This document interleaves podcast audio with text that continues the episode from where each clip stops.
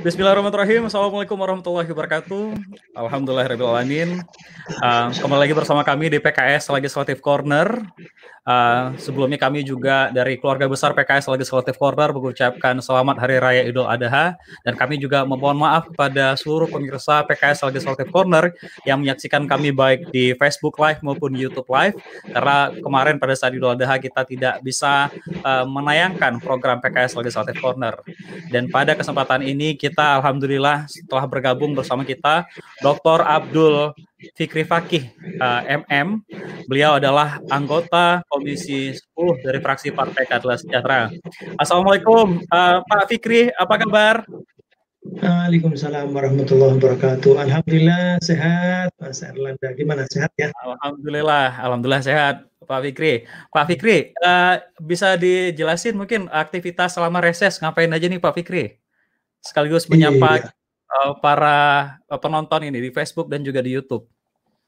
Iya, ini di saat pandemi COVID-19 ini uh, dinamika masyarakat memang apa ya sesungguhnya apa ya sangat dinamis cuma kemudian karena dibatasi oleh uh, pandemi ini sehingga uh, yang mau demo juga mikir yang mau reses juga harus diformat bagaimana supaya supaya banyak uh, dibikin. Kalau bisa apa namanya virtual maka virtual. Tapi masyarakat kampung kan tidak mau itu virtual virtual. Mereka tidak punya HP tidak punya yeah. laptop nggak punya apa benar, sehingga ya harus disapa harus disapa. Jadi ada 18 titik ya kewajiban anggota DPR kan dalam masa reses paling tidak yeah. ada sembilan hari yang berturut-turut yeah. satu hari berarti minimal dua titik gitu ya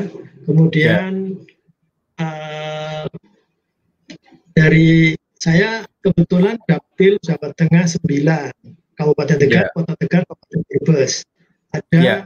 39 kecamatan ada 611 desa nah ini yang nggak kalau diputar semua kan nggak bisa. Terus yeah. kemudian mereka kalau uh, sekarang pandemi COVID-19 ini juga yang dinyatakan hijau itu cuma satu. Sejawa Tengah itu cuma satu kota Tegal. Sementara yang yeah. lain itu merah. Sehingga saya nggak boleh bergeser ke Brebes juga nggak boleh, ke Kabupaten Tegal juga nggak boleh. Tapi yeah. harus menjalankan aktivitas. Maka hampir semuanya di kota Tegal. Nah, yang lain diajari bagaimana supaya virtual. Ya itulah dinamika. Reses oh iya.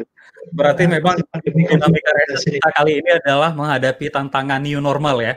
Jadi walaupun masyarakat pada dasarnya tidak siap kita untuk new normal karena semua nggak nggak semuanya punya gadget karena interaksi kita tuh di aspirasi. Iya, Pak Fikri, hari ini kita mengikuti mereka. iya, benar. Uh, Pak Fikri, hari ini kita akan membahas tema PKS Legislative Corner kita itu terkait dengan Mas Menteri bilang merdeka belajar. Tapi kenapa makin susah seperti itu Pak Fikri? Tapi sebelumnya Pak Fikri, sebelum kita berdiskusi, saya ingin memperkenalkan dulu uh, profil daripada Pak Fikri. Beliau lahir tanggal 17 Juli 1963 Uh, riwayat pendidikan beliau adalah S1 di pendidikan uh, Teknik Elektro IKIP Negeri Semarang, S2 di manajemen uh, Universitas Muhammadiyah Surakarta dan S3 beliau adalah di Ilmu Lingkungan Universitas Diponegoro. Tentunya insya Allah selama 60 menit ke depan kita akan membahas dengan narasumber yang sangat kompeten bidangnya. Terlebih beliau adalah Wakil Ketua Komisi 10 DPR RI, Pak Fikri. Cuma sebelum kita memulai, Pak Fikri, kita melihat dulu uh, video video singkat berikut ini yang nantinya akan menjadi uh, prolog kita, pengantar kita dalam memantik diskusi pada hari ini. Kita saksikan dulu video berikut ini. Pendidikan di Indonesia tak pernah berhenti menuai polemik. Garan besar amanat Undang-Undang Dasar sebesar 20% belum menuntaskan masalah. Menteri berganti, maka kurikulum pun berganti. Pendidikan menjadi isu yang populis di ruang publik, namun jadi bahasan yang pelik saat masuk ruang aplikasi dan masa pandemi atau new normal. Apalagi dalam ruang tersebut sudah tak ada lagi guru karena gawai menggantikan tenaga pengajar virtual masuk ke ruang private dan personal. Mas Menteri Nadiem Makarim menawarkan konsep merdeka belajar Namun Merdeka Belajar menuai masalah karena dianggap tidak kompatibel dengan kondisi faktual yang ada. Merdeka Belajar menjadikan komunitas pendidikan jadi sekedar objek bukan subjek perubahan. Buktinya, Majelis Pendidikan Dasar dan Menengah, Dikdasmen, Pimpinan Pusat Muhammadiyah, Nahdlatul Ulama NU, dan Persatuan Guru Republik Indonesia PGRI memutuskan tetap mundur sebagai peserta program organisasi penggerak atau POP. Di sisi lain, sengkarut masalah pelaksanaan penerimaan peserta didik baru PPDB meningkat pada tahun ini Spekulasi terkait pelaksanaan sistem pembelajaran jarak jauh PJJ yang malah berpotensi mengancam kampus dan mahasiswa. Beberapa persoalan mendasar belum dijawab oleh keputusan bersama SKB 4 Menteri terkait dengan panduan pembelajaran di masa pandemi ini. Terlalu banyak persoalan pendidikan di negeri ini akan dibahas tuntas dalam PKS Legislatif Corner dengan mengambil tema Menteri bilang merdeka belajar. Kenapa makin susah? Bersama Dr. Abdul Fikri Fakih, Wakil Ketua Komisi 10 DPR RI. Baik Pak Fikri, itu dia video prolog kita tadi Pak Fikri. Ini insya Allah kita saksikan mulai dari uh, ujung barat Indonesia sampai ujung timur Indonesia. Ya baik Facebook Live maupun YouTube Live dan juga kita mengajak serta partisipasi daripada penonton setia kita untuk bisa memberikan pertanyaan dan juga uh, masukan-masukan uh, yang tentunya konstruktif bagi berlangsungnya uh, perjuangan aspirasi kita. Pak Fikri, pertanyaan pertama nih Pak Fikri, uh, bagaimana pandangan Bapak terkait dengan uh, Merdeka Belajar yang diusung oleh Menteri uh, Menteri kita ini, Menteri Pendidikan dan Kebudayaan Pak Nadiem Makarim? Pendapatnya gimana nih Pak terkait dengan Merdeka Belajar? Sesungguhnya istilah istilahnya sendiri menarik ya, eh, istilah ya. Merdeka Belajar itu menarik, apalagi kalau uh, guru seperti saya. Saya ini kan guru ya. dari guru honorer menjadi PNS segala macam supaya sampai jadi politisi. Ya. Uh, ini membangkitkan apa semangat kita untuk kembali menjadi guru, kemudian masuk di dunia pendidikan yang mencetak uh, generasi yang nanti merdeka. Nah, gitu. Karena ya. merdeka belajar itu istilah yang diangkat oleh uh, Ki Hajar Dewantoro. Jadi Ki Hajar hmm. Dewantoro itu bercita-cita uh, mengembangkan pendidikan di Indonesia sampai anak Indonesia ini menjadi merdeka, tidak tergantung dengan yang lain. Nah, ini filosofi ini tertangkap atau tidak tidak tahu. Yang eh, parah kemudian sekarang dipermasalahkan istilah merdeka belajar sendiri adalah milik PT yang sudah dihak patenkan. Dan hmm. itu ternyata yang beri masukan ke Mas Menteri. Ini yang jadi, wah ini kan jadi diskusinya beda. Diskusinya yeah. adalah hak paten, diskusinya adalah judul, diskusinya bukan substansi. Jadi hmm. itulah yang kemudian uh, mungkin menjadi berbeda ini uh, merdeka belajar yang dimaksud oleh Ki Hajar Dewantoro tetapi ini merdekanya yang mana akhirnya malah siswa sekarang sangat tergantung dengan kondisi sangat yeah. tergantung bahkan uh, apa namanya pandemi COVID-19 ini sangat memasuk mereka tidak bisa apa-apa guru iya. juga yeah. begitu dengan segala keterbatasannya jadi guru ini sekarang hanya nunggu instruksi, nunggu instruksi karena kurikulum pandemi COVID juga belum datang-datang kan tanggal 13 Juli kemarin sudah mulai tahun ajaran baru. Sekarang ya. tidak boleh masuk kecuali di daerah hijau. Daerah hijau pun di zona hijau pun hanya 6 persen waktu tanggal 15 Juni 2020 kemarin oleh uh, empat menteri ya di launching SKP empat menteri itu uh, mereka nggak siap. Jadi yang masuk juga nggak siap. Jadi kan ada persyaratan-persyaratan itu. Jadi akses ke ya. pelayanan kesehatan juga harus dekat, kemudian menggunakan hmm. protokol kesehatan, uh, physical distancing, uh, protokol kesehatan itu artinya berarti di situ disiapkan termogan, kemudian hmm. kalau anak-anak nggak punya uh, apa namanya masker maka dikasih masker atau tempat cuci tangan dan sebagainya itu hampir tidak siap yang enam persen saja itu nggak siap nah yeah. kemudian kurikulumnya juga begitu Jadi kalau nah, enggak siap itu sama misalnya physical distancing. Kalau satu kelas itu 40 siswa, maka untuk menjaga physical distancing maka harus diisi hanya maksimal 20. Nah kalau maksimal 20 kan berarti ada yang masuk siang, ada yang masuk sore. Yeah. Atau ada yang masuk pagi, ada yang masuk siang. Nah itu berarti pelajarannya apa? Kalau disingkat itu pelajarannya apa? Itu belum ada. Nah sehingga praktis yang di tempat hijau pun, ya kalau yang uh, kreatif maka dia yang penting bagaimana masuk. Mungkin yeah karena ketuntasan belajar tidak dituntut sekarang ketuntasan kurikulum maksud saya ketuntasan kurikulum tidak dituntut maka fokus pembelajaran setiap kelas dan sebagainya mereka improvisasi sendiri ini yang bisa improvisasi yang bisa berkreasi yang tidak nunggu pak ini mau pelajaran apa yang nggak tahu jadi belum bikin jadwal belum apa karena hmm. kurikulumnya belum datang sampai sekarang sampai hari ini ini sudah Agustus ya sudah Agustus hmm padahal Juli tanggal 13 Juli. sudah masuk. Nah, inilah uh, kondisinya. Jadi uh, Merdeka Belajar yang mana saya juga masih bingung ini karena uh, yang kita tuntut sesungguhnya uh, dari Komisi 10 itu adalah Indonesia ini pendidikan sudah bagus. Sungguh pun dinilai oleh PISA masih uh, literasi, numerasi masih rendah, udah nggak apa-apa kita terima saja itu kan penilaian orang. Tetapi yeah. langkah demi langkah dari dari merdeka sampai sekarang ini kan perjuangan yang tidak, tidak ringan.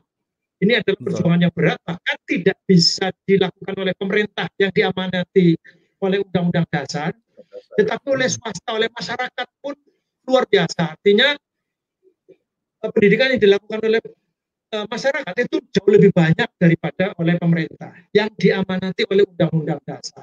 Nah, mm. sekarang ini kemudian dengan kondisi seperti sekarang, lantas uh, apa yang segala kita lakukan? Komisi 10 memberikan amanat, udah setiap rezim maka ganti kebijakan tentang pendidikan. Setiap menteri baru maka ganti kurikulum baru dan seterusnya itu sudah jadi PPO semua orang. Nah, oleh karenanya supaya tak begitu, buatlah namanya grand design atau rencana induk pendidikan.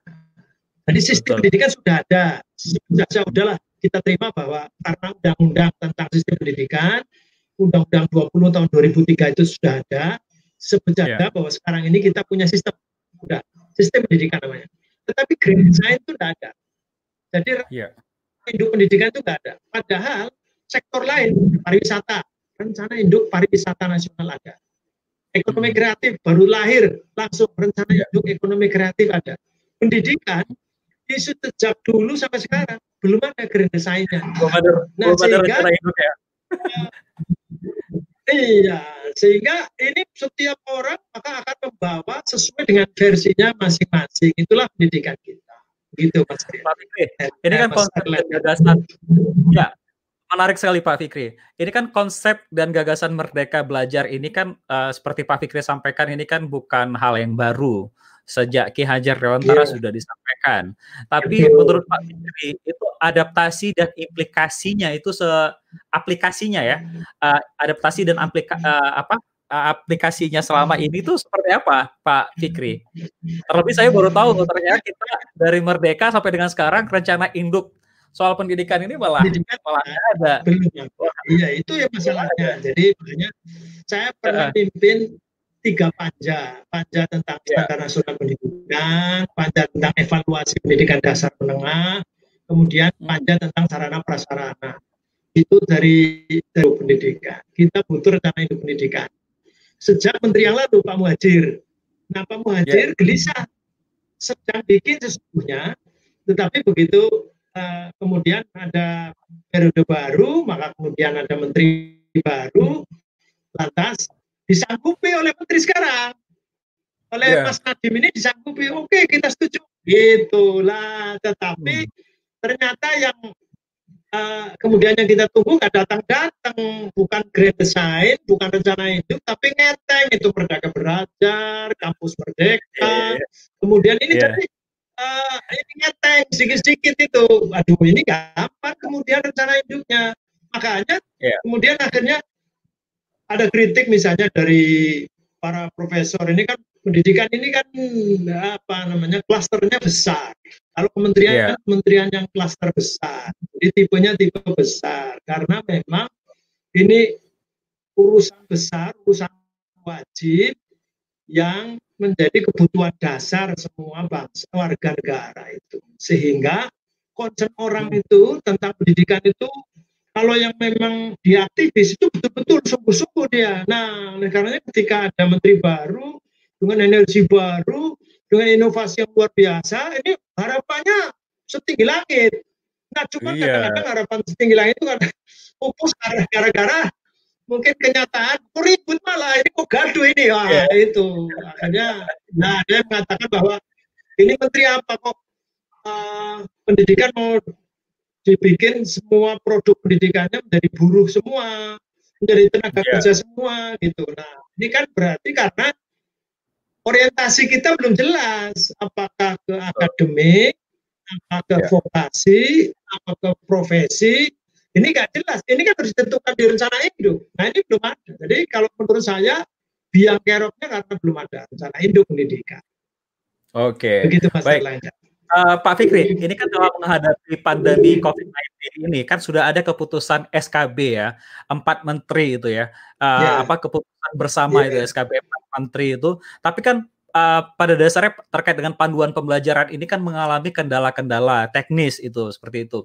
Banyak kendala-kendala hmm. yang yang uh, sangat dirasakan oleh masyarakat, terutama nggak siapnya masyarakat dengan kondisi new normal seperti sekarang. Bahkan banyak yang mengatakan jangan melihat pendidikan Indonesia ini dari sudut mata Jakarta seperti itu, karena mungkin di daerah perbatasan, daerah-daerah lain itu kan belum tentu fasilitas internetnya bagus, kita bisa belajar di rumah dan sebagainya. Dan kendala ini banyak sekali Pak Fikri. Catatan kritis dari Pak Fikri gimana Pak Fikri? Terkait ini. Iya Pak ini ternyata Iya, ini ternyata pemerintah dari dulu sampai sekarang kok masih begitu ya. Problematikanya di data. Jadi ya. cara motret kita ini kok pakai kamera apa ya nggak tahu nih. Jadi Iya, iya, iya. Laporannya 98 persen uh, sekolah hmm. di Indonesia melaksanakan belajar dari rumah lancar-lancar saja. Tapi ya. faktanya, saya nggak usah jauh-jauh ke da datang ke dapil Hmm. Itu dapil saya hanya yang hijau satu, Kota Tegal, yeah. Kabupaten Tegal merah, Kabupaten Brebes merah.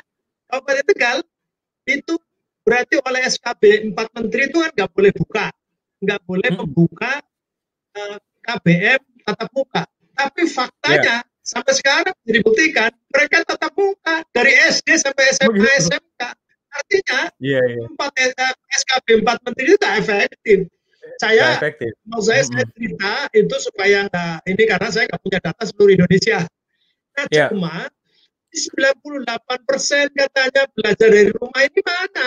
Ini saya datang satu dapil aja, wah ini belum yang lain. Ternyata dari informasi ini kita kan pernah RDPU ya dengan hmm. RDP dan RDPU dengan um, dinas-dinas provinsi segala macam. Sebut saja Kalimantan yeah. Timur mengatakan, Bapak hmm. jangan lihat Kalimantan Timur itu Samarinda, Kalimantan Timur Pontianak, apa segala macam. Jangan ya. lihat itu, tetapi ini kabupaten kota yang di pinggir di pinggir-pinggir yang berbatasan dengan eh, dengan negara lain dan Malaysia, sebagainya. Negara lain, benar. Ada itu, iya, tidak hmm. ada itu. Internet susah. Mereka ada juga yang masih diajar oleh Babinsa segala macam. Iya. Ini ini apa namanya? Saya bilang Pak Kepala Dinas, Bapak kan Kepala Dinas, kalau bisa hmm. nyampaikan datanya juga, datanya yeah, iya, supaya yeah. di kementerian itu juga jangan kemudian laporan ini gimana, saya nggak tahu juga 98 persen uh, sekolah pendidikan dasar menengah di Indonesia melaksanakan belajar dari rumah dan lancar, padahal udah kita kalau lihat WA atau lihat YouTube atau apa itu keluhan orang belajar dari rumah udah emak-emak sudah pada ngeluh begini rupa dan itu saya kira bukan ngarang itu real ya. banyak ya. saya di tetangga kiri kanan ada yang mengeluh misalnya begini satu rumah itu hmm. ada HP dua anaknya lima sekolah semua nanti harus gantian kan susah ini iya. apa harus beli lima beli iya. lima mereka nggak mampu beli lima itu sudah itu gawainya kemudian yeah. yang kedua pulsa dan kuota kuota internet itu. Wah luar biasa juga. Makanya kemudian akhirnya karena kan saya eh, apa namanya datang ke ini untuk ada yang akhirnya terpaksa saya datangi itu.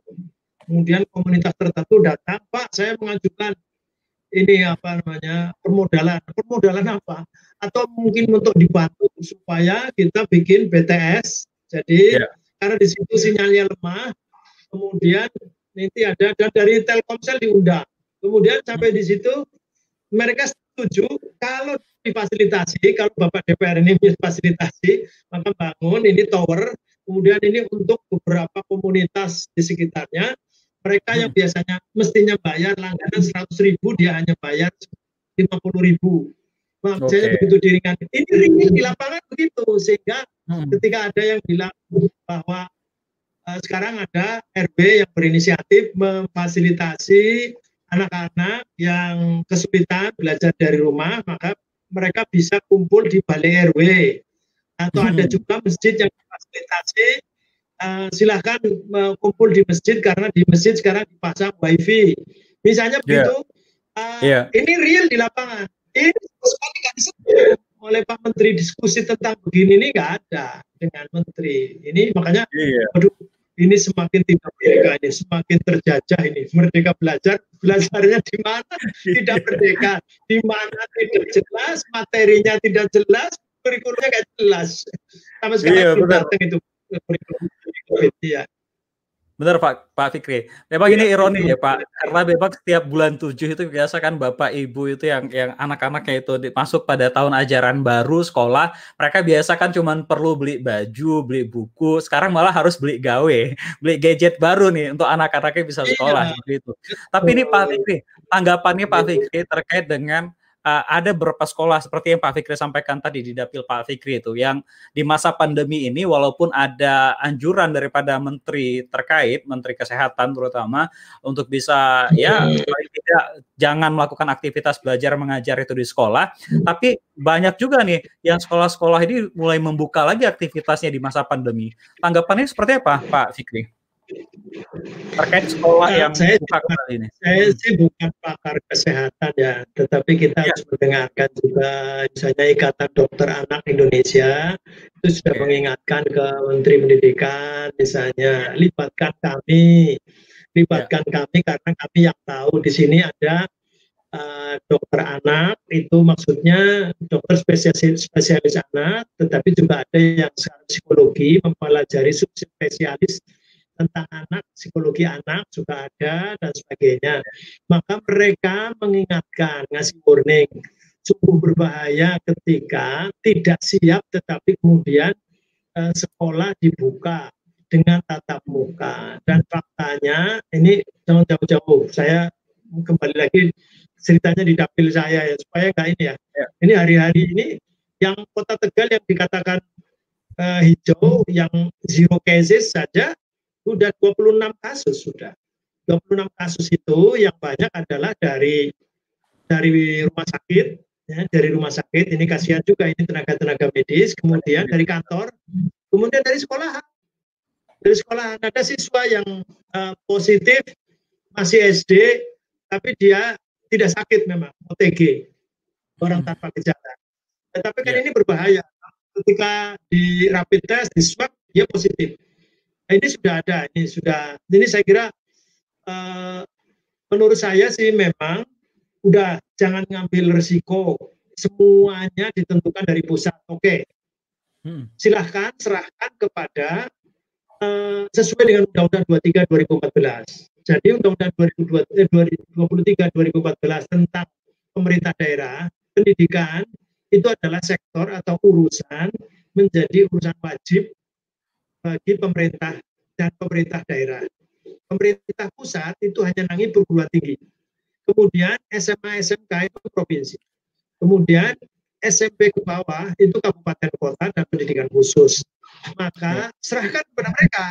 Nah kalau mereka dengan stakeholder yang ada, apakah dewan pendidikan, komite sekolah segala macam, ketika diajak rembukan ternyata tidak sepakat untuk membuka, jangan dibuka karena nanti menjadi kebijakan instruktif. Kalau menjadi kebijakan instruktif saling menyalahkan. Ada yang khawatir ada ini, tetapi kalau kemudian bersama-sama ditentukan, nah berarti itu jadi tanggung jawab bersama. Kalau harus ada risiko misalnya, ya. uh, harus ada pengadaan uh, apa alat-alat kesehatan, diajarkan karena demi kesehatan anak-anak. Ini masa depan mereka, masa depan keluarga, masa depan anak, masa depan bangsa juga.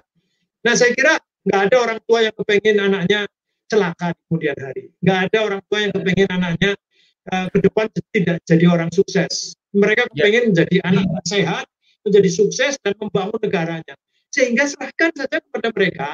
Jadi urusan uh, sesuai urusannya pemerintah pusat menangani perguruan tinggi, perguruan tinggi saja sudah, sudah pokoknya ya. menteri dan dirinya itu urusi tentang pendidikan tinggi. Sementara pemerintah uh, provinsi suruh nangani tentang uh, eh, SMA dan SMK dan SMP, SD, TK, PAUD dan sebagainya serahkan kepada kabupaten kota. Nah, kalau kabupaten kota yang siap, misalnya zonanya hijau, tidak ada orang masuk, kemudian uh, mereka bisa uh, melakukan kegiatan belajar mengajar itu dengan selamat, dijamin tidak ada apa-apa. Ya sudah, mereka serahkan diserahkan kepada mereka dan menjadi tanggung jawab kalau ada apa-apa, ada risiko apa segala macam, mereka yang kemudian melakukan uh, apa antisipasi sendiri. Jadi ini sebetulnya meringankan, tetapi tidak pemerintah pusat mengambil alih kebijakan, tetapi tidak bertanggung jawab fasilitasi, gawe tidak dikasih, pulsa juga nggak dikasih. Ini sekarang baru pakai skema bos. Bos yeah. ya susah juga. Bos itu ditransfer menjadi sekarang ini untuk digunakan eh, membayar guru honorer saja itu realisasinya sekarang coba tanya aja guru honorer. Masih ada mengeluh. Kenapa? Karena di lapangan susah karena pertanggungjawaban yeah. bos itu tidak tidak ringan. Apalagi kemudian harus ngasih kuota kepada anak-anak kepada guru segala macam. Semakin pusing nanti kemudian hari dia kena kena pemeriksaan BPK apa segala macam. Oleh karenanya saya kira ini pendidikan ini kalau saya sih ujungnya udahlah jangan hanya diserahkan kepada Kementerian Pendidikan. Tapi kalau ada tim gugus tugas COVID-19, hmm. kalau memang mau menangani percepatan penanganan apa, apa namanya pandemi COVID-19, ya termasuk pendidikan, jangan hanya kesehatan dan ekonomi saya kira tidak bisa begitu orang ya. apa survival sebuah negara itu itu dikatakan survive atau tidak atau maju atau tidak itu pakai ukurannya human development index indeks ya. pembangunan manusia indeks pembangunan ya. manusia itu tiga pendidikan kesehatan dan daya beli Wah, tidak hanya kesehatan Indonesia. Tapi Pak Fikri, iya. kita tahan dulu terkait karena saya ada pertanyaan itu terkait dengan indeks pembangunan manusia itu atau apa IPM itu, iya. Pak Fikri. Ini iya. Pak Fikri, ini kita uh, juga mengajak serta Bapak Ibu yang menyaksikan kami baik di Facebook Live maupun di uh, YouTube Live memberikan komentar Anda, berikan pertanyaan Anda langsung kepada Pak Abdul Fikri Fakih ataupun bagi Bapak Ibu nih honorer yang hari ini sedang menonton, mungkin ada keluh kesah yang ingin disampaikan, silahkan berikan komentarnya di kolom tersebut karena nanti Pak Abdul Fikih, anggota uh, Komisi 10 fraksi PKS akan siap memperjuangkan aspirasi tersebut. Pak Fikri, kita tahan dulu, kita lihat dulu karena ini kita masuk pada Dirgahayu Republik Indonesia 17 Agustus 2020 nanti insya Allah dalam pekan-pekan ke depan. Ini ada kita lihat dulu video lomba baca teks proklamasi yang di mana program kegiatan ini adalah program tahunan yang selalu dilaksanakan oleh fraksi Partai Keadilan Sejahtera untuk bisa menumbuhkan semangat patriotisme dan juga semangat kebangsaan kita. Kita saksikan video berikut ini. Proklamasi kami bangsa Indonesia dengan ini menyatakan kemerdekaan Indonesia hal-hal yang mengenai pemindahan kekuasaan dan lain-lain diselenggarakan dengan cara seksama dan dalam tempo yang sesingkat-singkatnya. Jakarta, 17 Agustus 1945 atas nama bangsa Indonesia Soekarno Hatta. Allah Akbar, Allah Akbar, Allah Akbar, Allah fraksi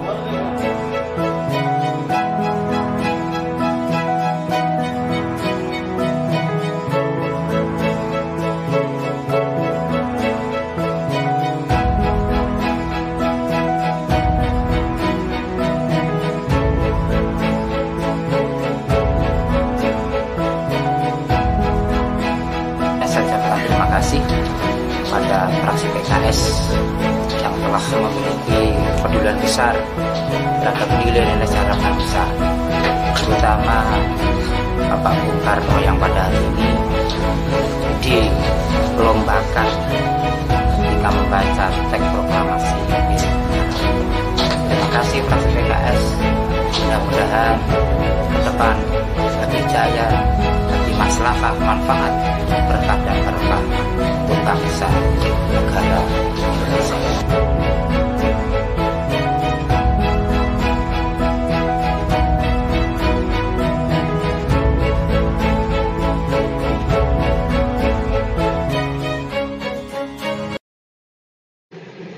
Nah, itu dia tadi video kita ya terkait dengan uh, lomba baca proklamasi mirip dengan suara Bung Karno. Mungkin Bapak Ibu yang menyaksikan juga bisa nih mendaftarkan dan mengirimkan videonya tadi seperti yang uh, di video tagline kita tadi, di video kita tadi yang sudah kita perlihatkan. Jadi Bapak Ibu mungkin yang mau menjadi seorang sosok seperti Soekarno membaca teks proklamasi, suaranya mirip Bung Karno, ya silahkan. Nanti bisa menghubungi kita ya. Nah, Bapak Ibu yang berbahagia masih bergabung bersama kami Pak Abdul Fikri Fakih, beliau adalah anggota Komisi 10 fraksi Partai Keadilan Sejahtera uh, DPR RI tentunya. Uh, Pak Fikri, halo. Iya. Ya, Pak Fikri. Ini kita kembali ke Iya, iya. pertanyaan Pak Fikri. Pertanyaan-pertanyaan kita. Tapi sebelum saya masuk ke pertanyaan kita tadi yang terkait dengan indeks pembangunan manusia, kita lihat dulu kolom komentar eh, yang sudah diberikan oleh para netizen ini, Pak Fikri. Iya. Ya, dari Ibu Mursini Sandiman, keren, barakallahu, PKS-ku. Ya, ada tanda love-nya. Mantap betul. Mas Agam Resmana, Assalamualaikum, sehat selalu Pak. Wah, alhamdulillah. Didoakan selalu nih untuk Pak Fikri, semoga sehat selalu. Amin. Ada Pak Emat Puro ya, mantap katanya, mantap. Oke. Ada Pak Atta Gozali, Bali hadir. Nah, weh, mantap ini. Di Bali mudah-mudahan sehat selalu. Ada juga fraksi PKS Ngawi ya. Ngawi juga kayaknya ini nonton bareng nih, teman-teman Ngawi nih. Mantap katanya. ya, ada lagi? Ya, Mas Bambang Purwanto, PKS mantap. Semoga bermanfaat buat umat. Ya, amin, amin. Mas Sony Hermawan, mantap katanya. Mungkin ada pertanyaan? Ada pertanyaan yang ditujukan. Nah, ini dari Mas Hendro nih, Pak Fikri. Hendro Nur Prasetyo. Pak, mau tanya katanya. Kalau menteri kan kita rapat sama DPR. Sebenarnya ada nggak sih aturan yang mengatur bahwa kesepakatan rapat itu bersifat mengikat yang bila dilanggar akan dapat menimbulkan D- DPR mengajukan nota keberatan kepada presiden. Nah, ada pertanyaan nih Pak Hendro nih. Mungkin beliau tertarik eh, melihat eh, kondisi realnya itu. Mungkin gimana tanggapannya Pak Fikri? Ya. Untuk menjawab Pak Hendro. Eh, ya itulah yang kemudian maka teman-teman yang melakukan demo atau mungkin mengajukan usulan, masukan dan seterusnya kalau sebaiknya itu dimasukkan lewat ke DPR. Kenapa kalau DPR? Apakah itu kalau dengan eh, dengan menteri namanya raker rapat kerja. Kalau dengan eselon 1 rapat dengar pendapat. Kalau dengan masyarakat umum itu rapat dengar pendapat umum itu bisa dengan pakar, bisa dengan komunitas, komunitas pendidikan atau komunitas apa saja. Itu atau bahkan sesungguhnya perorangan cuma jarang ya kalau perorangan. Kalau mungkin eh, perorangan pun mestinya bersama-sama. Kecuali kalau sangat urgen barangkali eh, dipertimbangkan oleh pimpinan eh, komisi. Jadi sesuai dengan komisinya masing-masing, maka dia bisa rapat dengan pendapat umum. Nah, ketika ada rapat dengan pendapat umum itu ada ada catatan atau kesimpulan atau laporan singkatnya, lapsing istilahnya. Laporan singkat itu berisi kesimpulan dan rekomendasi-rekomendasi. ketika rekomendasi dan uh, kesimpulan rapat itu kemudian disampaikan, ketika sudah disampaikan ya, nanti kan ada rapat dengan pendapat dengan eselon satu atau dengan raker dengan menteri. Ketika itu sudah disampaikan dan tidak ditindaklanjuti, maka DPR berhak menggunakan uh, hak-haknya seperti uh, apa namanya hak mengajukan pendapat, hak apa namanya ya interpelasi dan seterusnya dan seterusnya. Jadi eh, hak-hak uh, itu bisa ditunaikan kalau uh, ini disampaikan oleh DPR. Jadi kalau di luar, kalau demo apa segala macam itu tidak bisa. Jadi lewat media apa segala macam, media lanjut. Tapi kalau tidak ada yang ditindaklanjuti dengan rapat dengar pendapat atau rapat dengar pendapat umum, maka nggak bisa. Nah itulah maka yang efektif biasanya demo sekalipun itu kemudian ditindaklanjuti dengan uh, kelompok tertentu itu ngajukan. Jadi ngajukan audiensi lah atau rapat dengar pendapat atau apa menyampaikan apa tentang RUU yang sedang jalan atau mungkin uh, membantu apa namanya fungsi pengawasan legislatif misalnya tentang undang-undang yang merugikan kepentingan umum atau bertentangan dengan undang-undang di atasnya tidak perlu judicial review bisa kalau yeah. judicial review kan masyarakat langsung ke Mahkamah Agung misalnya. Nah kalau ke DPR itu uh, bisa kemudian minta direvisi. Jadi nanti kemudian menjadi uh, daftar di, di DPR di komisi terkait. Kemudian nanti bahwa ini merugikan masyarakat, ini merugi, ini bertentangan dengan perundangan di atasnya dan sebagainya. Cuma memang ada waktunya. Jadi setiap tahun kemudian masuk ke uh, prolegnas list list panjang Eh, daftar list, daftar umum, kemudian nanti ada yang prioritas tahun itu atau tidak. Ada yang kemudian masuk di daftar panjang tapi tidak masuk masuk ke prioritas ada juga. Ada yang sudah masuk ke prioritas tapi nggak ada nggak selesai selesai juga bisa ada juga. Misalnya ya. undang tentang minuman beralkohol itu sampai sekarang nggak selesai selesai dari tahun berapa sampai sekarang. Ya alhamdulillah juga ada misalnya yang sejak tahun 87 kemudian tahun 2017 kemarin selesai ada juga misalnya undang-undang kebudayaan misalnya. Itu kan kebudayaan. kan dibawa menjadi rokok menjadi ini rokok budaya katanya. Sehingga anu apa namanya ini ya itulah kalau masuk wilayah politik kadang-kadang kita harus harus menjaga semua harus bersama-sama. Jadi nggak bisa kemudian hanya uh, representasi karena perwakilan kemudian diserahkan di DPR nggak bisa begitu. Kalau nggak ada kekuatan lain seperti media, kemudian juga masyarakat dan sebagainya nggak merespon biasa-biasa, ya sudah ada yang nggak jalan, ada yang jalan dan tenang saja. Nah ini makanya sesungguhnya dibutuhkan lembaga perwakilan itu berdampingan dengan selalu dengan masyarakat, termasuk itu tadi. Jadi kalau ya. eh, apa namanya pertanyaannya apa ada yang memaksa? Iya memaksa Nah kalau tidak dilaksanakan, maka kemudian kita tidak lanjuti dengan hak-hak ada itu. Baik. Baik, itu mungkin penjelasannya ya tadi ya. ya, sangat lengkap ya Pak Fikri. Pak Fikri, saya ingin kembali tadi Pak Fikri sebelum kita terjeda tadi, itu pertanyaan terkait dengan indeks pembangunan manusia ini, yang uh, yang di mana hmm. pada kondisi COVID ini kan itu semakin ya bisa kita katakan mungkin sudah mengangkat bendera putih gitu ya, menghadapi dampak pandemi yeah. karena kondisinya itu terutama itu bagi pendidikan uh, swasta itu pendidikan swasta yeah. yang di mana mereka juga sudah sangat terasa sekali dengan dampak pandemi COVID-19 ini. Tanggapannya bagaimana Pak Fikri? Ini dengan dengan kondisi yeah, yang mengkhawatirkan ini. Boleh, hmm. ini pemerintah saya kira tidak boleh kemudian mengabaikan masalah pendidikan ini atau yeah. Ya. uh, kan pemerintah ini sudah mengambil alih hak DPR, hak BPK, yeah. Ya. uh, Eh, apa namanya beberapa kelembagaan itu diambil alih oleh pemerintah dengan alasan pandemi. Kita toleransi lah, kita mungkin menahan diri karena memang hmm. pandemi COVID-19. Jadi nggak bisa kemudian kita tidak saling menyalahkan. Oke, saya tapi kemudian jangan uh, terus kemudian lari sendiri. Pemerintah ini kan ya. sekarang lari sendiri. COVID-19 itu misalnya alokasi anggaran dari 405,1 saya tahunya cuma satu konon katanya naik 677 kemudian menjadi 900 sekian sekian yeah. itu juga saya nggak tahu sebagai anggota DPR saya tidak tahu sama sekali padahal kan ada bidang di situ kan bidangnya yeah. ada 11 kalau di DPR kan di dipisah-pisah menjadi 11 bidang kan hmm. ada 11 komisi Ini kan salah satunya adalah komisi komisi 10. Komisi 10 itu porsinya besar. Kalau pendidikan kan 5 Ya. eh, 20 persen APBN eh, wajib di apa dialokasikan untuk pendidikan. Tetapi Hmm. sama sekali nggak ada. Jadi eh, sebut saja misalnya 405,1 itu 75 triliun untuk kesehatan. Kemudian 110 triliun untuk social safety net. Kemudian 150 triliun untuk uh, dunia usaha dan industri. Kemudian 70,1 triliun itu untuk relaksasi pajak. Ini kan kalau dibagi hanya di dua, 75 triliun dengan 405 dikurangi 75. Nah, jadi itu yang lain yang 405 eh, yang 405,1 dikurangi 75 itu adalah untuk ekonomi semua. Iya. Pendidikan tidak ada.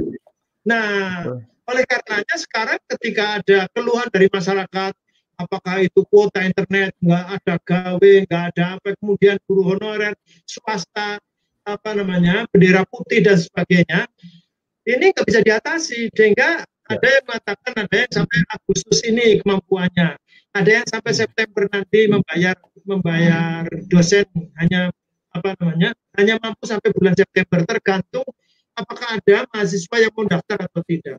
Jangankan mahasiswa mau daftar ke swasta, mahasiswa yang existing yang sudah masuk ke perguruan tinggi, nggak usah swasta, negeri saja. Sebut saja misalnya saya kebetulan tinggal di Semarang. Undip itu ada 113 orang yang ajukan untuk keluar, Hmm. untuk berhenti dari sini. Kalau tidak ada relaksasi atau tidak ada penundaan ma- apa namanya uang kuliah tunggal Uang UKT. UKT Iya. Iya, kalau Iya. UKT tidak mendapatkan keringanan, maka dia berarti mundur.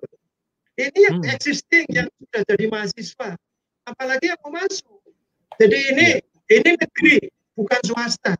Swasta ini Iya. sekarang sudah luar biasa. Saya tanya sana kemari, eh, jangankan rekrut dosen baru, dosen yang ada dipertahankan untuk eh, untuk bisa survive saja. eh, ini ya? tergantung, tergantung apakah yang nanti masuk banyak apa enggak. Hmm. Nah, sementara ada juga yang mengatakan bahwa orang tuanya udahlah nang, dok, udah. Nah, tahun ini kamu berhenti aja dulu. Nanti tahun depan aja kuliahnya. Banyaknya begitu sudah orang Iya. tua. Mungkin ini saya hanya menyampaikan ungkapan sekali lagi tentu belum tentu benar. Harus Ya. diberikan dengan survei. Tapi ini tapi santer sekali nih orang begitu. Jadi banyak yang udah sama saja kalau kuliah kan nggak ada masalah. Kalau kuliah Hmm. sekarang kuliah besok kuliah kan nggak ada masalah. Kuliah Ya. itu sama saja juga mau kalau misalnya negeri tidak nanti swasta juga bisa. Umurnya sudah Ya. sudah kerja dulu kemudian baru kuliah juga nggak apa-apa. Sekarang Hmm. udah orang tuanya seperti itu dan anaknya mau terima juga. Anaknya mau terima juga karena lihat kondisi orang tuanya Kondisi. seperti itu. Nah oleh karenanya saya kira ini kalau saya usul sih sebetulnya saya sudah menyuarakan beberapa forum termasuk juga ke Pak Doni Monardo ya ketua Ya. gugus tugas uh, percepatan penanganan uh, COVID-19 itu tapi beliau mengatakan ini bukan kewenangan saya Pak katanya begitu itu bukan Ya. kewenangan saya lantas kewenangan siapa ini harusnya presiden ini berarti karena uh, Betul, semua diserahkan ketika mau apa sekolah mau buka atau tidak menteri mengatakan menteri pendidikan saya kita taat kepada gugus tugas misalnya begitu nah Iya, jadi saling lempar begini Eh, betul betul. Menteri Pendidikan nanti taat kepada gugus tugas. Nah, ketika gugus tugas Betul. ditanya, kemudian kewenangan saya ini nanti Ya- diserahkan. Ya terkesan kayak, kayak lempar-lempar bola gitu ya Pak Fikri ya. Iya, Siapa sih sebenarnya agak yang bertanggung jawab gitu ya? Sehingga Iya. kemudian iya, saya masih belum sampai ke Menteri Koordinator ya. Menteri Koordinatornya kan dulu mantan mantan Menteri Pendidikan. Saya kira harus diambil alih untuk Mm-mm. kemudian dimasukkan menurut saya ini Fosmeyer tidak bisa business as usual kalau ditangani pendidikan ini diserahkan dengan hanya 75 triliun saya kira nggak Ya. mampu dengan kondisi sekarang. Saya kira swasta yang menjerit sekolah-sekolah negeri yang tidak bisa mengcover apalagi kalau berbicara tentang mahasiswa misalnya. Mahasiswa sejak pandemi itu ada juga mahasiswa yang sudah di Jawa. Orang tuanya ada di luar Jawa. Kemudian Ya. mereka tidak bisa pulang karena eh, penerbangan tidak ada apa segala macam. Sudah begitu orang tuanya nggak ngirim tidak hanya ngirim untuk kuliah enggak untuk living cost pun tidak nah ini yang terjadi seperti itu Ya. nah ini begini kalau kemudian suara begini tidak dicatat kemudian ditindaklanjuti, saya kira seperti tidak ada pemerintahan kita ini sekarang. Iya, betul betul. Begitu. Pak Fikri, ini kan kami cermati bahwa uh, kondisi pendidikan kita banyak sekali istilah-istilah akronim atau singkatan seperti itu yang menuai kontroversi. Bahkan tadi seperti ya Bapak juga menyinggung tadi ada uang kuliah tetap UKT gitu kan. Terus juga ada apa ini namanya ya, program organisasi penggerak atau POP. Terus sistem pembelajaran jarak jauh yeah. PJJ. Terus juga penerimaan yeah. peserta PJJ. didik baru PPDB ujian tulis yeah. berbasis komputer UTBK dan, dan yeah. banyak istilah-istilah yang kita terus terang ini sebenarnya yeah, yeah. sangat membingungkan juga ini sebenarnya uh, akronim-akronim yang tidak familiar tapi justru ini membingungkan uh, bagi para uh, apa namanya ya uh, anak didik ini uh, tanggapannya bagaimana nih Pak Fikri terkait dengan soal akronim-akronim ini karena banyak sekali juga yang berkomentar membingungkan sekali ini akronim-akronim seperti ini sebetulnya bukan masalah akronim sih. Kalau yang membingungkan itu substansinya bukan akronimnya sebetulnya. Yang oh, membingungkan iya. itu uh, substansinya. Jadi UTBK ini sekarang seperti ya. apa? Kalau karena ini istilah yang yang berproses juga sejak dulu ujian tulis berbasis komputer. Karena ujian tulis berbasis komputer kan tidak bisa daring karena ujiannya tulis. Ya. Sehingga ya, ya, ini ya. jadi masalah jadi substansinya UTBK ini masalah. Masalah karena yeah. tidak tidak kompatibel, tidak relevan dengan pandemi COVID-19. Tapi tidak diubah. Tetap saja UTBK. Sehingga akhirnya yeah. itu ber, kemarin kan mestinya satu kali selesai. Ternyata empat kali itu. Jadi dari yeah. satu kali ujian tulis berbasis komputer yang biasanya dilakukan satu kali, katanya yeah. udah bisa diatasi Pak dengan shift shift dua. Nah ketika dua itu ternyata bermasalah juga. Jadi misalnya sebut saja uh, Undip misalnya ya, ini tahun ini 30 ribu. 30 ribu kalau datang semua orang datang ke sini sudah dipastikan itu Semarang udah Pak Balo itu. Kerumunan begitu banyak. 30 ribu nggak bisa. Diringkas kan nggak bisa 30 ribu itu bagaimanapun ya banyak. Dimasukkan dalam satu gedung aja wah itu. Gedung itu kan 10 ribu udah banyak 30 ribu bagaimana itu? Apalagi tes. Nah ini kan uh, sehingga katanya bisa diatasi pak.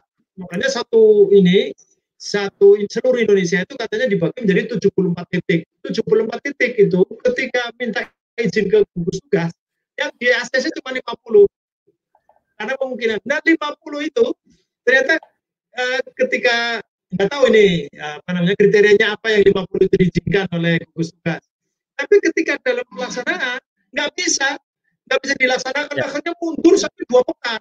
Ini UTBK yang kemarin. Ini satu saja. Esensi bukan hanya akronim bukan bukan hanya akronimnya. Akronimnya ya. itu sesungguhnya kemarin itu sudah banyak. Sekarang ditambahi ya. lagi gitu loh.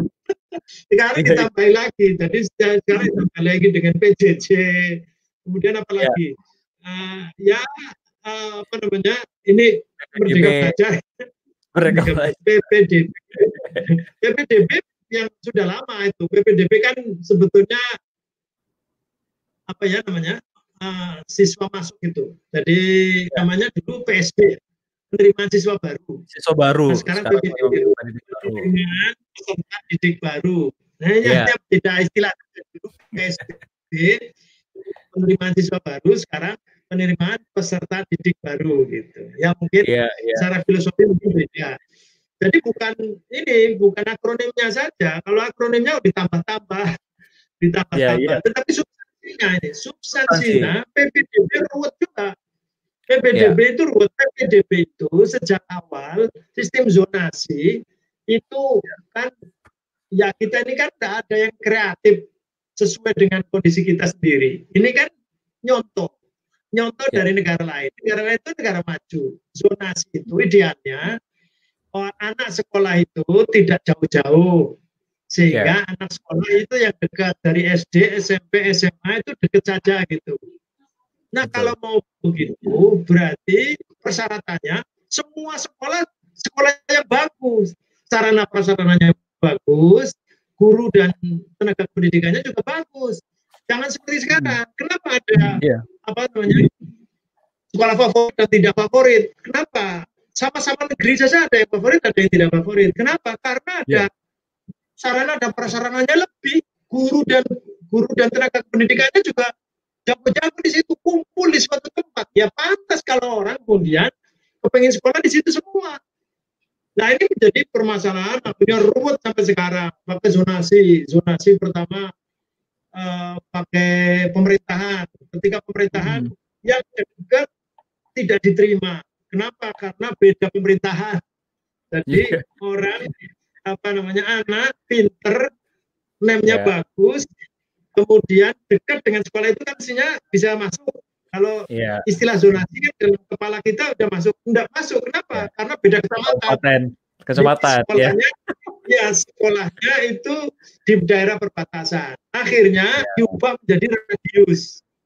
Nah, hmm. ketika radius, maka kota-kota tertentu kota-kota tertentu itu seperti Solo, Semarang, nggak tahu Jakarta ya. Itu hmm. ada kan ini sesuai dengan RTRW rencana yeah. tata ruang nah, wilayah. wilayah itu bahwa ini ada uh, zona perdagangan, ini zona yeah. pertanian, ini sapu hijau, ini daerah pendidikan segala macam. Ketika pendidikan maka sekolah jajar-jajar ada SMA 1, ada SMA 3, SMA 5. Di Semarang saya SMA 5, SMA 3 jajar persis. Lalu hmm. kemudian kalau pakai radius, ya kan pakai ririsan nanti, beririsan. Nanti siapa sekolah di mana bingung. Kenapa? Bingung, Karena ririsan. Iya. Sudah kemudian ada problematika baru, pakai umur, apa. Umur ini, ini kan yang ramai di DKI kan umur nah, itu. Iya, iya, ya, iya. Dari dulu itu ada ada ininya, ada aturannya seperti itu. Tetapi ketika ditegakkan, maka menjadi masalah. Ini ramai begitu. Ada pakai jalur prestasi, ada pakai jalur zonasi, ada pakai jalur perpindahan orang tua dan sebagainya. Ini secara apa namanya? Secara substansi saja itu belum didamaikan ini. Ketegangan tentang PPDB ini itu belum dicarikan jalan keluar. Tapi ini Pak Menteri kayaknya udah nggak mau tahu juga ini tentang anu, urusannya masalah ini aja, masalah daring aja ini kemudian iya. daring juga ternyata uh, tidak tidak tahu bahwa di lapangan tidak semua orang pakai gadget, tidak semua orang pakai laptop, sebagainya. Ini ini inilah problematika ini mohon maaf ini tambah ruwet ini Pak. Saya kalau tambahin ngasih informasi tentang pendidikan karena iya saya ada ya kan merasa makanya uh, saya sederhanakan sesungguhnya pendidikan itu uh, udah pakai model lama ada delapan standar pendidikan dari standar isi, standar proses, standar kurikulum, standar kompetensi lulusan, standar prasarana, guru dan tenaga pendidikan, keuangan dan manajemen. Nah ini semua ada delapan. Delapan itu kalau di apa di apa dipetakan itu hanya ada empat. Nah, ada empat permasalahan. Nah, empat itu kalau diperas lagi, sesungguhnya hanya ada dua. Dua. Yaitu prasarana dan guru. Nah, itu kalau ya. dua ini bisa diselesaikan, saya kira ini karena anu ya apa namanya volumenya dan problem semua. Jadi kalau misalnya menteri jalan-jalan apa namanya apa uh, tangannya ditaruh di belakang begini jalan-jalan ke setiap provinsi nanti apa yang ditanyakan coba yang ditanyakan satu pak mohon iya. supaya yeah. ini dibantu apa ruang kelas saya rusak karena memang 75 persen ruang kelas di Indonesia itu rusak udah kurang rusak ya benar iya rusak maka itu akan diselesaikan atau tidak? Skemanya seperti apa? Menteri itu ini menyelesaikan problematika itu. Kemudian yang kedua guru. Guru itu sekitar 2, sekian udah genap, genapkan saja 3 juta. 3 juta itu bagi dua udah gampangan saja. Satu setengah juta di swasta satu setengah juta di negeri. Nah, hmm. iya. Yang kemudian di apa yang jadi PNS di negeri itu dari satu setengah juta hanya 700 eh, 700 ribu saja kemudian yeah. kemarin apa menjadi eh, 800 ribu sehingga masih ada 700 ribu orang guru itu di sekolah negeri yang tidak hmm. jelas statusnya, tidak boleh disebut honorer, karena menurut PP 48 2005 tidak boleh angkat honorer, tetapi sangat Hmm. dibutuhkan oleh masyarakat oleh oleh sekolah. Jadi Iya. negeri ini membutuhkan guru, tapi tidak mau ngasih status, nggak tidak mau ngasih kesejahteraan yang layak, tidak mau ngasih jaminan sosial. Ini negeri apa ini? Iya, Untuk betul, pendidikan ini kemudian belum yang di swasta. Kalau swasta yang masuk sekolah yang bonafit, maka kemudian dia sejahtera, dan ada jaminan dan sebagainya. Tetapi banyak di antaranya ya yang namanya swasta masyarakat ini kan yang penting berpartisipasi. Untung saja mereka mau, ini tugas utamanya adalah pemerintah. Inilah problematika sebetulnya ini diurai dulu, baru kemudian masalah yang sekarang inovasi, masalah teknologi, Ya. masalah Betul. menyesuaikan kondisi sekarang dan seterusnya ekonomi kreatif dan soft skill dan sebagainya akan ditumbuhkan ketika problematika dasar itu diselesaikan. Ini Ya. Bapak Menteri tidak meninjau itu, bahkan saya kasih buku itu, buku benang kusut itu, nggak usah ditanya, eh, isinya apa saya bilang benang kusut penyelenggaraan pendidikan dasar menengah. Isinya apa Pak? Wah, nggak usah dibaca semua, saya bilang gitu, capek. Iya. Isinya mas diskusi-diskusi di Komisi 10. Udah, saya kasih kesimpulan saja tadi, delapan standar pendidikan yang Dua. bermasalah agama. Empat, Nah, diperas jadi dua. Kita tinggal. Udah, ini selesaikan aja dulu. Kalau ini diselesaikan, guru bisa senyum, kemudian sarana prasarana layak, udah mau apa? Mau inovasi, mau apa namanya? bonus demografi, mau apa? Terserah silakan. Gitu. Iya, menarik sekali Pak. Fikri. Pak Fikri, ini juga sepertinya di kolom komentar sudah banyak sekali pertanyaan-pertanyaan dari eh, Bapak Ibu yang menyaksikan kita di Facebook Live dan YouTube Live. Kebetulan karena waktu kita sudah 57 menit ini, nggak terasa di Pak Fikri keras semangat betul nih Iya, iya, iya, soal, iya. soal pendidikan. Iya, Ah, ini menuju masih- masih banyak ini. iya, sebenarnya banyak Iya, ini sekali kan- Pak Pak Fikri. Cuman karena saya juga maksudnya wah ini karena memang menarik sekali terkait dengan pendidikan dan ternyata permasalahan pendidikan itu nggak cukup kita bahas cuman satu satu jam atau 60 menit. Iya, Jadi iya, memang betul. memang harus banyak. Ya ini kita coba tampilkan pertanyaan-pertanyaan yang sudah eh, ada baik itu di Facebook dan YouTube. Sementara Pak Fikri. Nah, kalau ini Mas Yulsef Effendi, PKS tetap punya prinsip. Ya terima kasih.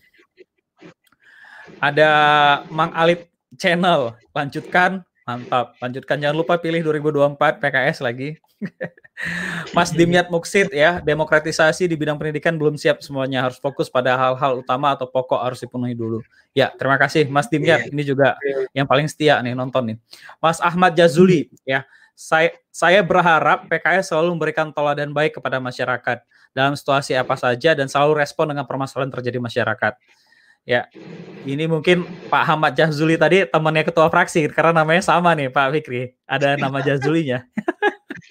Coba ini. ya. ini Mas Abu Syafiah ya. PJJ ini membuat siswa, orang tua siswa dan juga guru merasa kesusahan. Susah untuk beli kota, susah untuk beli laptop terutama yang dialami oleh guru-guru non ASN yang gaji dari Pemprov Jabar sering terlambat. Wah, ini sepertinya uh, bagus ini untuk nantinya Pak Fikri uh, tanggapi sedikit ya. Mas Iman Iya, iya. Natuna, Pak, apakah memungkinkan pendidikan formal kita akan berubah menjadi full e-learning? Ini dia hashtag Hmm. nanya, jadi beliau nanya Iya, iya. terkait dengan pendidikan formal kita apakah bisa full e-learning. Salam kenal dari Kabupaten Natuna, Kepulauan Riau. Semoga PKS terus berjaya. Ya, salam semua bagi teman-teman Natuna di Kepulauan Riau dan jangan lupa 2024 pilih PKS. ya, ini juga Mas Abu Syafiah ya, mungkin tadi ada tertunda pertanyaannya beri kepastian status kepada guru non ASN untuk diangkat jadi ASN atau PNS. Ya, kita mungkin tanggapannya Pak Fikri dan juga harapannya sekaligus Pak Fikri. Karena ini mungkin dua menit kita terakhir eh, terkait dengan komentar-komentar tadi, tanggapannya dan harapannya seperti apa Pak Fikri? Dipersilakan. Ya, kalau eh, barangkali kalau waktunya sedikit ya. Jadi yang e-learning ini eh, belajar dari rumah, pembelajaran jarak jauh atau apalah namanya, tetapi eh, ini memang nggak bisa dihindari. Jadi nggak bisa dihindari. Hanya kalau kemudian semuanya saya kira nggak mungkin karena eh, pendidikan ya itu mungkin kalau guru merasakan ya, saya kira guru itu merasakan ya, kalau uh, hanya lewat uh, media, apakah itu Zoom, pakai ini, saya kira berbeda, jauh sekali. Dan tidak ada rasa, tidak ada, ini kan kalau apalagi semakin turun ya, semakin derajatnya, semakin SD, kemudian TK, segala macam, itu bahkan orang pegang saja, apa ya. guru memegang siswanya itu sudah itu sudah orang anak bisa deg-degan, bisa senang, yeah. bisa merasa bangga dan sebagainya. Itu hanya pegang saja. Itu belum yeah. ngomong gitu. Ya, Halo, Pak. itu sudah berbeda. Yeah. Jadi ini ada, saya kira, uh, halo, halo, masih ya? Kom, uh, masih, masih. Tadi agak, agak, agak terputus. Memang yeah. ya. Komunikasi interpersonal personal itu sangat maksimal ketika kegiatan belajar mengajar. Jadi betul-betul memang apalagi kalau kita yang punya percayaan agama ya, karena ya. Uh, contoh-contoh salafus soleh itu itu ternyata tidak hanya tidak hanya transfer ilmu pengetahuan, tetapi ya. bahkan ngecas ruh gitu. Nah ini hmm. saya kira uh, tidak mungkin lah uh, itu akan dibakukan semua, tetapi kita tidak bisa me menghindar sehingga istilahnya Mas Menteri sekarang blended gitu. Nah blended itu perlu, perlu didefinisikan berapa persen berapa persennya. Nah hmm. kalau pandemi COVID-19 ini masih berlangsung, itu ternyata memang jadi andalan belajar dari rumah itu hampir 90 persen lebih. Ini yang eh, tatap muka kan yang batil, yang batil yeah. dan atau mungkin yang ada siswa di mana itu Jawa Timur yang merasa bahwa dia nggak punya apa-apa, nggak bisa beli kuota, nggak punya gawe dan sebagainya. Akhirnya komunikasi dengan gurunya, saya minta diajar di sekolah. Akhirnya diajar di sekolah satu lawan satu sama gurunya. Itu ada yang begitu-begitu. Ini luar biasa untuk gurunya juga mau. Jadi sekali lagi kalau e-learning ini nggak bisa kita hindari. Ke depan kita harus menggunakan electronic learning ini, tetapi tentu tidak bisa semuanya pakai e-learning. Jadi kalau bahasa kita manhaj talaki itu manhaj salafus soleh. Saya kira uh, dari dulu nggak ada contohnya. Rasulullah saja bisa talaki dengan Jibril ya, nggak bisa sendiri kan masalah ini ngajar-ngajar itu ngajar itu nggak bisa. Uh, apalagi kalau yang berkebutuhan khusus, kalau berkebutuhan ya. khusus lewat hanya lewat layar aja nggak bisa orang yang berkebutuhan hmm. khusus harus harus harus ditemui harus dilihat bibirnya dan sebagainya kalau yang yang ini tunarungu misalnya dia hanya lihat lihat ya. bibir kalau lihat bibir ya. dan raut muka dan sebagainya ini sekali lagi kalau e-learning apalagi konsep sekarang tidak hanya pedagogis ya tapi andragogis dan bahkan hutagogis dan seterusnya ini kan lebih jauh lagi jadi ini ya. dari konsep pendidikan saya kira juga e-learning tidak seluruhnya relevan. Itu satu. Kemudian yang lain yang satu adalah tentang guru. Itu tadi saya sudah ya. menyebutkan bahwa kesimpulannya sih kalau Komisi 10 kalau cerita banyak ya, nanti sedih semua karena ada ya. Guru yang sangat dibutuhkan. Guru itu ya. sangat dibutuhkan. Saya sepakat dengan Pak Daud Yusuf. Yang namanya profesi hanya ada dua, guru dan bukan guru. Kenapa? Ya. Karena selain guru, itu diciptakan oleh guru juga mau jadi dokter, mau jadi insinyur, mau jadi arsitek, mau jadi apa itu tergantung guru. Jadi saya sepakat dengan Pak Daud Yusuf mengatakan bahwa profesi di dunia ini hanya di dua, guru dan bukan guru. Guru ya. dan bukan guru yang bukan guru yang ciptakan adalah guru. Nah, sehingga betapa pentingnya sampai pada kurikulum apa pun, apa pun hebatnya seperti apa pun, kalau gurunya nggak beres, ya nggak bisa. Oleh karenanya, saya kira guru itu adalah uh, manusia yang sangat dibutuhkan, sangat penting. Oleh karenanya kita harus mencetak guru yang bagus, mencetak guru yang uh, yang produktif, yang cerdas, cerdas semuanya. Uh, kemudian tanggung jawab kita adalah mengusahakan supaya kalau saya uh, sudah masuk di keputusan Komisi 10 itu tiga. Minta tolong kepada menterinya siapa pun di Kementerian Pendidikan, guru itu eh, jelas statusnya, statusnya mau PNS atau P3K atau apa terserah. Sebutannya apa jangan seperti sekarang nggak jelas. Hono honorer nggak boleh karena PP 48 2005 melarang guru honorer.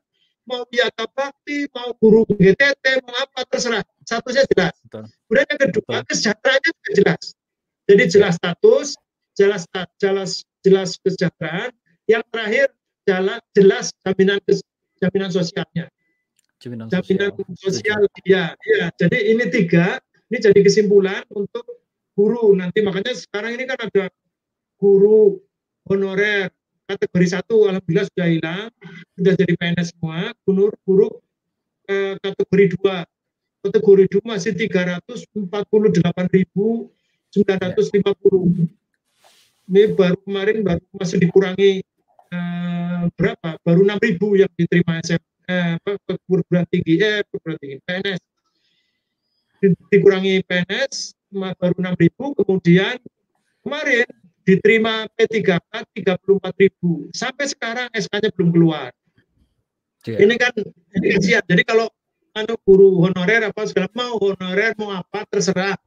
Ada sekitar kalau saya catatan saya sekitar 700 ribu. Tetapi kata dirjen yang baru Pak Iwan Cahril mengatakan sekarang sudah 900 ribu Pak. Nah ada 900 ribu di PNS eh di PNS di sekolah negeri itu Ya. statusnya harus jelas. Statusnya harus jelas kemudian ininya apa namanya kesejahteraannya harus jelas kemudian jaminan kesehatan jaminan, jaminan sosialnya juga harus jelas. Nah kemudian nanti swasta swasta itu bagaimana difasilitasi oleh negara dalam hal ini pemerintah sehingga ada alokasi bantuan. Sekarang ini kan hampir tidak ada. Sekarang tidak ada DPK guru negeri yang di DPK di diperbantukan diperbantukan di sekolah swasta sekarang dicabut semuanya nah Ya. kalau yang ke depan tidak ada apa namanya campur tangan atau fasilitasi dari pemerintah kepada sekolah swasta, saya kira kita akan membiarkan negeri ini dengan masa depan yang suram. Saya kira itu Mas Belanda. Iya, terima kasih banyak Pak Pak Fikri. Wah, tapi insya Allah mudah-mudahan Pak Fikri jangan bosan-bosan kita undang lagi di acara PKS Legislative Corner ini Pak.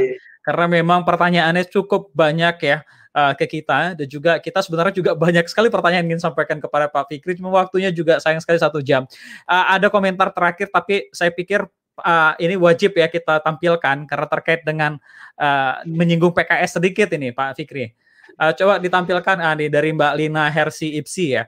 Apa yang diberikan PKS hubungan dengan pendidikan jika menjadi presiden Indonesia? Mungkin uh, Pak Fikri kira-kira aja nih Pak Fikri sekitar satu menit lah paling tidak.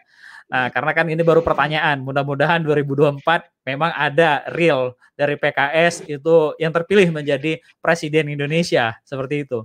Kalau seandainya kan Iya. nanti 2024 ini PKS menang nih menjadi partai uh, penguasa seperti itu. Apa uh, kira-kira Pak Fikri yang akan diberikan PKS terhadap dunia pendidikan kita, Pak Fikri? Satu menit tapi Pak Fikri ya. Mohon maaf Pak Fikri. Iya, Ya. iya, iya.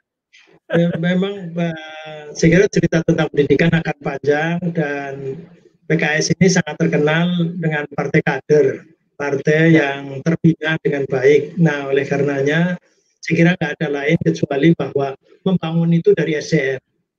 Jadi eh, saya dengar dari Ketua Majelis Suro, dari Presiden PKS yang sekarang dan sebagainya, kesimpulan saya the most valuable capital is invested in human being.